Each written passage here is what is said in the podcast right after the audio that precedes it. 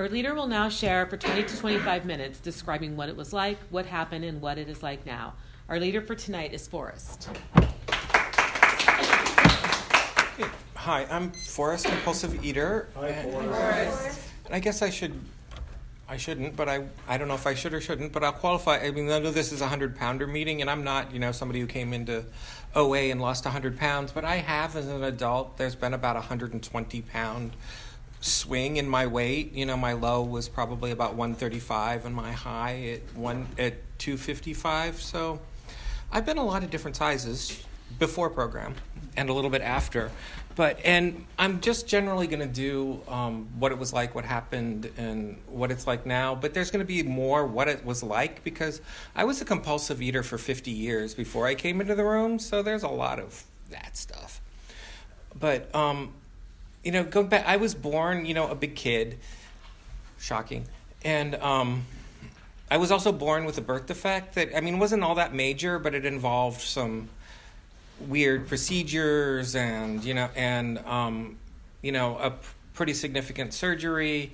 And I mean, it was all successful as far as that goes. My body does what it needs to do. But from a very early age, you know, I felt like, you know, my body was broken and I was somehow broken. And I also know that, like age two and a half, three, I was a compulsive sugar eater, and I have very clear memories of what that breakfast looked like, and you know what that did for me, and you know for whatever reason, you know that's what I did. And I was also thinking about, you know, I've been asked, you know, pick a topic, and I think one of the things that I kind, you know, a, a character defect that I have is, you know, I want to know why everything happens and you know and, and, it's very clear you know one of the first things that gets read is you know the re, you know we're compulsive eaters the reasons are unimportant. And that's really true. And but i still my brain wants to why why why? And so i'm going to try to interject some of that. And i also um, you know program can be tricky for me. I'm you know, an agnostic slash atheist, and I grew up in a fundamental Christian um, evangelical household where, um, you know, God was God punished you, and you feared God, and it was very black and white, you know, and why did this happen? Because God wanted it to happen, and why am I like this? And I, I really thought for a long time that you know I was born with the birth defect and other things happened because God was punishing me because I was bad in some way. And I truly actually believed that.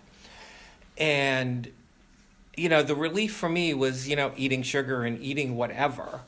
And that was really you know my coping mechanism. And I would eat or drink sugar until I passed out and I would black out. And um that was my way of coping for a really long time. And then when I was in my early teens, I got sick in a different way, and they put me on this medication that made me not want to eat at all.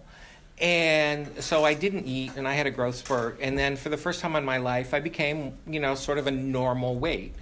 And um, and I also switched to this. Um, you know, kind of a control thing. It's like people, you know, it, it, I don't know how to describe it, but people would say, "Oh, you should eat," and I'd be like, "No, I'm not going to eat. Fuck you." And um, it became a little bit of a weird thing. I would eat sugar and drink sugar, and sometimes eat normally, but in general, you know, I just didn't eat for ten years. And um, you know, in program, you, you come in, and a lot of addictions, they have these stories about what you lost and for me, it isn't so much about what I lost; it's what it's about what I never had and what I never really ma- managed to experience because I was too busy, you know, being, you know, an addict and not realizing that I was an addict. And so, you know, I did, didn't develop a lot of, um, you know, relationships, and I was a poor student, and you know, I do really well on standardized tests, and some people think, you know, I'm a smart person, but it never did anything for me. I was a really shitty student, you know, and got through college, but barely. And, um, you know, while I was eating, and um, not a lot of fun there. um, and I also, you know, grew up, you know, in the middle of nowhere in north rural Ohio as a gay boy, knowing I was gay and wishing I wasn't, and sure that God was punishing me in some way for that.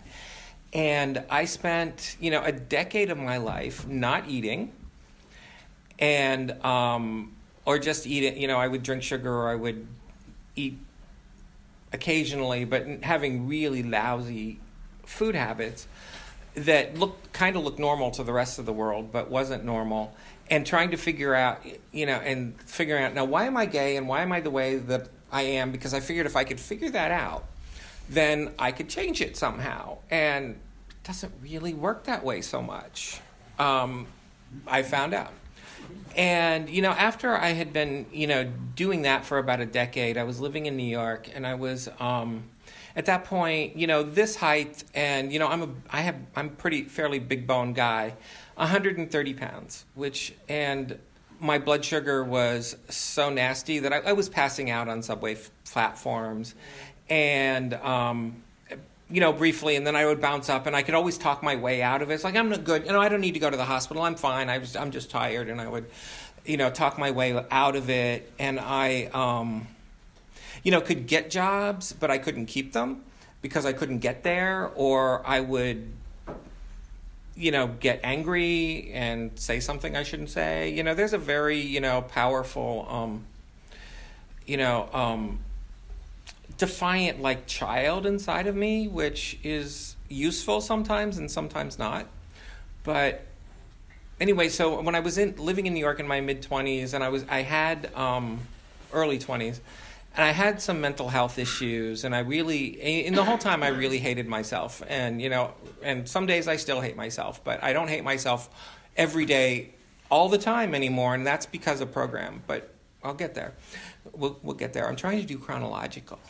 See, I, I, perfection is another one of my problems. You'll you'll see that. So, um, if you haven't noticed it already, but um, I, um, you know, so after you know, I was having a lot of mental health issues, and some of it was related to the fact that my blood sugar was ne- was usually about forty or forty five. You know, and a lot of people are comatose when it's forty or forty five, but not me. And so after about, you know, after the third suicide attempt, they wanted to put me in the hospital. And of course, no, I mean, I'm sure nobody knew about it because I did it all privately because I did everything privately and um, hid from the world. And they said, We're going to put you in the hospital because you're just so underweight. And this 10 year old inside of me said, No, fuck you. I'm not going to the hospital. And so I started eating. And I gained 40 pounds in six weeks. And they're and they're like, "Oh, great, awesome, you're fixed." You're and I'm like, I was a normal weight, you know, and so the rest of the world, I looked normal, but I was a I was a disaster. And so then what happened for 20 years? I became. I mean, I didn't really know what I, mean, I had to come into program to realize how off what I was doing. You know, somebody described it as you're bulimic, and I'm like, oh no, I never threw up, so I can't be bulimic. But I would. Um, you know, binge on sugar, pass out, and I was obsessed with the number on the scale, and I would weigh myself four times a day. You know, I would go to the gym and weigh myself before I got before I worked out. I would weigh myself in the middle. After I would sit in the sh- in the sauna and then weigh myself again. You know, and then before I went to bed, and it was just ridiculous. And that's how. And I man. I would manage to that number, and so I would binge, and then exercise and exercise and exercise and maybe and skip a few meals in there until I got to a number on the scale and then I would binge again. And that was kind of the cycle, but I did all of that privately, so people that at least my my fantasy is that nobody knew I had this issue because I would I mean if if I went out socially, I would eat normally and then I would go home and do something ridiculous or if I there was no social event for that day, I might not eat that whole day. Or I would find, or if it was not a day when I was eating, I would say, I'm not sick. I'm sick, and I wouldn't go to dinner with somebody, or I wouldn't, you know, have, or I would go for a walk, walk for lunch instead of eating. And that whole period, every day at three o'clock, I went to the vending machine, and it gave me a headache every day. And I did that for 20 years. And every day I'm like, I'm not going to do this again. And I could, um, throughout all those years, you know, and I, I was also kind of a compulsive exerciser a little bit too. I mean, at the gym, I would do certain things. I would do a lot of, um, you know, of, um, you know, cardio. I never really was, you know, well, I don't know. Anyway, we- can talk about that. At one point, I did through that whole period. I did. So that's 10 I um, somehow I got to the point where my body was actually, you know, I got ripped. I was, you know, in good shape, and I was living in New York and working at a, and working out at a gym where um, there were fitness models and, you know, and not that it was a fancy gym or anything, but you know that that was what I, those are the people that I was working out with, and they made and they made comments. It's like, wow, you look really good, and I mean, they weren't hitting on me. I mean, I some people laugh when I say that, but I think that that's actually true because these are straight guys that are married, and they they were just like totally into fitness, and they're like, "Oh, you're fit," and so it was like a science project. I wasn't, you know, some object of affection, and but I was dead inside. I mean, and I still, I mean, I could still look in the mirror and you know and be like, no, there's a problem. You're not, you know, I could pinch something over here, and I don't. I'm old, but there used to be a commercial that was like, if you can pinch an inch, you know, you're. And I'm like, you can always pinch an inch. Trust me. you know, at at 135 pounds, I could pinch an inch. You know, so clearly I was fat, but um, or thought I was, and um, then um, I moved out. I did a geographic, you know, and moved out here and um, through that whole period, I knew, I mean, I always knew that sugar was an issue. And I could get off for about 90 days on my own at one point, and then somebody would piss me off and I would eat a donut, and then I was done. And, and I, you know, I knew enough about nutrition and all that kind of stuff. I mean, I, intellectually, I know about all those things, but I just couldn't make it happen. You know, I just couldn't. And I moved out here as a geographic to get away from myself, but you know, I brought myself with me. And um, you know, some things, you know, and I, and for about four or five months when I moved out here, initially I was, you know, I had my food together and I got a job and I settled in. And as soon as I got the job, I started eating sugar again, and my life went to shit in like a hurry you know, because my moods changed and I wasn't functioning and it was just it was just bad. And then I couldn't keep up with the bulimia at a certain point and I just started eating and you know the number on the scale kept getting bigger and bigger and bigger. And um, then about four and a half years ago, I mean, my, my sister, who's 13 months younger than I am, and who I'm probably the closest to, um, is um, you know, is killing herself with this disease, and she was having a bunch of issues, you know, a bunch of health issues, and I was seeing what I was going to look like in there, there, and I went to buy pants at Ross Dress for Less and couldn't fit in the largest size they had, and that the defiant child in me came out and was like, no, you are not going to go to big and tall stores, you're just not, you know, so you know you're going to do something about it, and so I came into the rooms because at that point I had done everything else that I could think of. And um, so I came into the rooms about a little over four years ago, and um, came into the rooms. I'm like, who are all these weird people? And what the hell is this? But I, kn- but I knew I belonged, but I didn't want to belong. I really didn't want to be there, but I knew I needed to be there. And so I started out going to just one meeting a week, and then it was two, and then it was three, and then there was a week when I missed. Um, I didn't go for a whole week, and I missed it, and that's when I kind of knew, okay, there's something, and and it, I knew it was affecting me, and I didn't really even try to get abstinent initially because I didn't think it would work. And then I picked my first abstinence was, well, I'll just eat sugar one day a week. And it's always, for me, it's clear that sugar's the issue.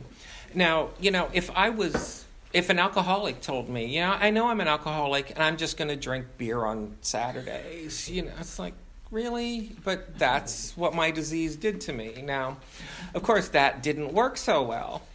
And um, after about three months of that, I, um, you know, I had a major binge and I was very aware of what I was doing at that point. You know, I drove to the store that has my favorite binge food, and I was very aware that I was eating it, and I wasn't enjoying it, but I was I kind of enjoyed it, but I wasn't enjoying it, and I ate myself into a coma, and then came out of the coma, and realized, oh, there's a meeting I should go to, and I got in the car in this hangover to drive to the meeting, and I drove through a stop sign in front of a school and got pulled over by two lovely cops and they're looking in the car and they're like, Go, "What's going on?" I'm, you know, and I got a ticket and got to go to traffic school, you know, and and but I, and that was kind of the moment when I realized, okay, this is that's kind of when I took the first step and really accepted that you know I couldn't do that first bite, and that's my abstinence state for sugar, and my abstinence is you know is three meals a day. I have the option of two snacks, which now I don't always have. Sometimes I do, sometimes I don't. And for me, I have to eat within an hour of getting up in the morning, and I have to eat pro- I have to eat good protein for the morning, and that's those that's my abstinence. And other than that, you know, and no sugar, and like really, I'm like I eat a condiment that has sugar in it, but it doesn't trigger me somehow. But and so that's what that's been like for three years, and um, it's kind of you know this program has and then i i came in thinking i'll get off the sugar and i also came in thinking well you know there's 12 steps there's 12 months you know i'll come in i'll do a step a month and they'll fix me and i'll be gone and i'm done. And here i am. And very happy to be here you know for for plus years later. And um knowing that it is a you know kind of a lifelong journey and every time i you know and there's always more to do and more to grow.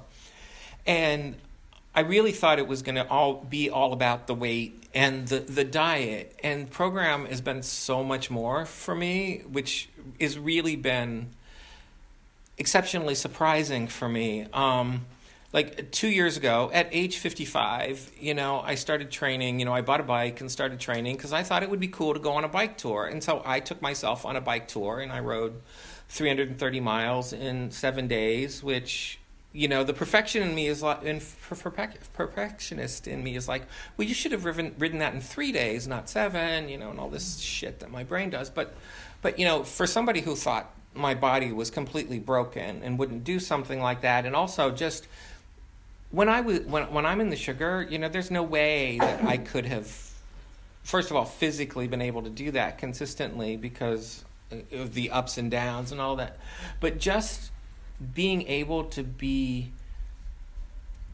serene enough in my head to be able to plan that and have the courage and not hate myself enough to be able to to plan it and make it happen and do it was I mean that's that's because I was in program and that was like one of the best experiences of my life. I mean, I'll take it. I mean, I'm always going to take that. And it's also, um, you know, family stuff is interesting too. I, um, in ways that I wouldn't have expected. You know, I, uh, and this is something that just sort of happened this week, so I'll talk about it. But, um, you know, I also have an older brother who um, became a Mormon on purpose and you know and he is all into that and he has eight kids and they go on missions and i get to hear about all this stuff.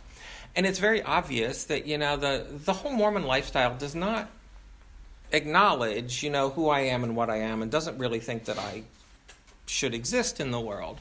At least that's my perception of it all. It's probably wrong but it um you know it feels very you know exclu- you know it feels very much like you know that choice. And this is again where the you know the whole religion stuff and the god stuff. And i should go back to saying you know the god stuff bothers me in program but i'm a, there's enough higher power and spirituality in the program that i can find without being just religious. And um, that's kept me in the rooms. And it's it can be a challenge and it's, it's a some of it's a bit like exposure therapy, I guess. You know, you hear it enough. It, and you know, I've rewritten all the all the prayers. I've rewritten myself. I mean, this it has the same, you know, the same meaning. It's just different words, and I find that really helpful because even like the God word can get in my way, and I wish there was a different word for prayer. but um, because praying means something very specific to me. But that being said, I'm still in program, and program works just as well for me as it does for anyone else who doesn't have those issues. And I'm also, you know, still a. Um, the other thing about me, you know, I am a. Um, you know, I'm a um, socially awkward introvert with an anxiety disorder and you know seasonal adjusted order and stuff disorder and stuff like that but i can manage to come i still get to at least three meetings a week i can get to the meetings and i can talk in a meeting you know the one-on-one can be a little tricky still um, which i think surprises people because i've had people come up and anyway it can i'm socially awkward. I'm always going to be socially awkward. It's a lot different than it was, but it's still there. But and then back to the family shit. Took a little side trip, sorry.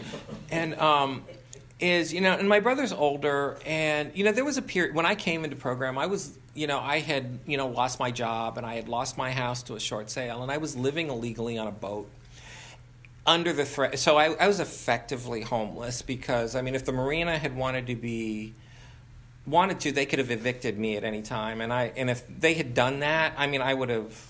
I mean, my option was moving back to Ohio and living with my mother. You know, so it, for a long time there, it was a little, it was a little touch and go, and while I was doing that, my brother was living, you know, in his five thousand foot you know, square foot house in Utah that they built, you know, and driving the three cars and doing all of that. And there was absolutely no support from him. Um, this week, on, you know, not that he has money, but he has all of that. Um, last week, I guess, on Tuesday, I get a phone call, a panicked phone call from him because he wants to borrow money from me. And I'm like, Okay. Now, before program, I would have been like, fuck you, and just got off the phone and hung up and been mad and resentful and spun. And it's like, and the world is so unfair, and what the fuck, you know, and then complained. And I still kind of complained about it, but, you know, I didn't spin out of it. But because of program and because of the tools that I have, I was like, I was a little taken aback, but I was able to say to him, well, if I was in your position, you know, and kind of talk him through like so okay so this is happening what about this what about that and i was able to give him some ideas so he was able to solve his own problem. I didn't have to give him money but because i don't have it to give. I mean I could, I could get it and give it to him but that wouldn't be a good solution. And um, so i gave him some ideas and he was able to to solve his own problem. And he and i have never really gotten along but after he did that, he, you know, last weekend he he called me to tell me that, oh yeah, I went to the bank, I did this, this I did what you said, and they fixed it, and and we're good to go, and we're safe. And, and you know, before he hung up the phone, he said, "I love you," and I never ever in my life thought that that was going to happen, and I didn't start in program, and I don't do things to make that happen. It's just the way that I I can work my program through the world and just being able to be present and showing up, you know, and not like hanging up the phone and then going eating myself into a coma and then, you know, not eating for two days and being all wet, you know, and not dealing with the world. You know, I was able to, you know, the concept of being in, you know, in program, the concept of taking the next right action and of being in service and, you know, accepting who he is and who I am and being grateful for what I have, you know, if I could keep those things together, then the world is such a different place for me. You know, I mean, it really, in ways that I can't actually describe. You know, that at the end you read, you know, beyond my wildest dreams, and I was like, I suppose it is beyond my wildest dreams because I couldn't imagine some of the stuff that's happening. That doesn't mean that by any means my life is perfect and I don't want other things and I don't have difficulties because God knows that's there, but you know, the in my what I hold on to and what I can when I can keep it in my head. Another thing too, and I work on it is, and it's I'm going to steal what somebody else. Well, no, I'm not. I'm not going to. A lot of stuff that I talk about that I that is in my head, you know, that helps me is things that I've heard other people share in meetings, and it really does stay with me in ways that I wouldn't have expected. But oh god, and I just lost it. But I oh no, I didn't. I um, I know that the degree that the disease is progressive because I experienced the progression of the disease over 50 years and how it changed and how it really got worse and worse to the point where I couldn't even white knuckle it. But I believe that recovery is progressive too, and that it's not a matter of getting through the steps and getting to a point and being done. I think that there's always something more to do, and you can always get better and better and better. And that's really kind of keeps me in the rooms and keeps me somewhat grounded in program. And um, that was the final bell. How did that happen? Okay, well, well, thank you.